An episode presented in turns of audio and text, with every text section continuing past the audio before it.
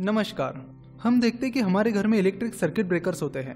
जब current set की हुई लिमिट के ऊपर या नीचे चला जाता है तो सर्किट ऑटोमेटिकली ब्रेक हो जाता है। और इलेक्ट्रिक सर्किट ब्रेकर का ये कॉन्सेप्ट स्टॉक मार्केट में भी यूज़ किया जाता है।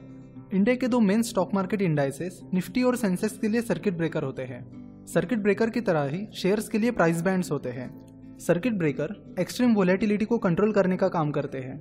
यानी प्राइस मूवमेंट को स्पेसिफिक लिमिट में रखने का काम करते हैं। अलग अलग स्टॉक्स के लिए अलग अलग प्राइस बैंड्स होते हैं। स्टॉक्स के लिए दो परसेंट, पाँच परसेंट, दस परसेंट या बीस परसेंट का प्राइस बैंड होता है। फॉर एग्ज़ाम्पल यहाँ पर आप देख सकते हो कि अवेन्यू सुपरमार्ट्स की प्रीवियस क्लोजिंग प्राइस यानी कल की, या पिछले ट्रेडिंग डे की क्लोजिंग प्राइस 1135.35 थी। और अवेन्यू सुपरमार्ट्स के प्राइस बैंड की लोअर लिमिट आज 908.20 है और अपर लिमिट 1362.30 है। सर्किट लिमिट्स प्रीवियस डे की क्लोजिंग प्राइस पर बेस्ड होती है। अवेन्यू सुपरमार्ट्स के लिए 20 परसेंट प्राइस बैंड है। इसलिए अवेन्यू सुपरमार्ट्स की लोअर लिमिट उसके प्रीवियस डे की क्लोजिंग प्राइस से 20 परसेंट नीचे है और अवेन्यू सुपरमार्ट्स के प्राइस बैंड की अपर लिमिट उसके प्रीवियस डे की क्लोजिंग प्राइस से 20 परसेंट ऊपर है।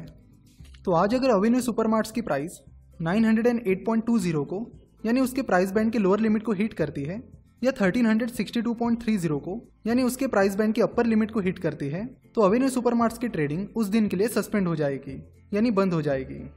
किसी स्टॉक का जो प्राइस बैंड है, उसी की रेंज में उस दिन उस स्टॉक की प्राइस मूव हो सकती है।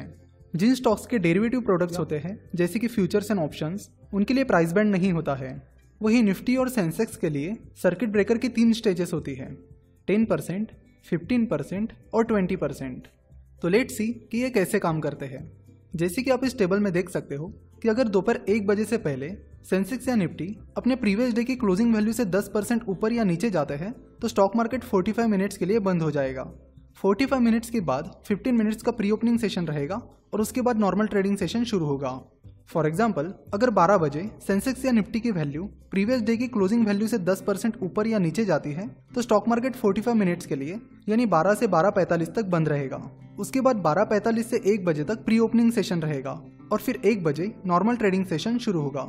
सिमिलरली अगर निफ्टी या सेंसेक्स एक बजे या एक बजे से ढाई बजे के बीच प्रीवियस डे की क्लोजिंग वैल्यू से 10 परसेंट ऊपर या नीचे चला जाता है तो स्टॉक मार्केट 15 मिनट के लिए बंद रहेगा। उसके बाद 15 मिनट का प्री ओपनिंग सेशन रहेगा और फिर नॉर्मल ट्रेडिंग सेशन शुरू होगा। इस तरह टेबल में दिए हुए शेड्यूल के अनुसार निफ्टी और सेंसेक्स के सर्किट ब्रेकर्स काम करते हैं। निफ्टी और सेंसेक्स के सर्किट ब्रेकर्स के रूल सेबी बनाती है। जो कि मार्केट रेगुलेटर है, वही स्टॉक्स के प्राइस बैंड से जुड़े रूल्स स्टॉक एक्सचेंजेस बनाते हैं। स्टॉक्स के प्राइस बैंड्स की लिमिट उस स्टॉक की प्राइस मूवमेंट को ऑब्ज़र्व करके रिवाइज की जाती है।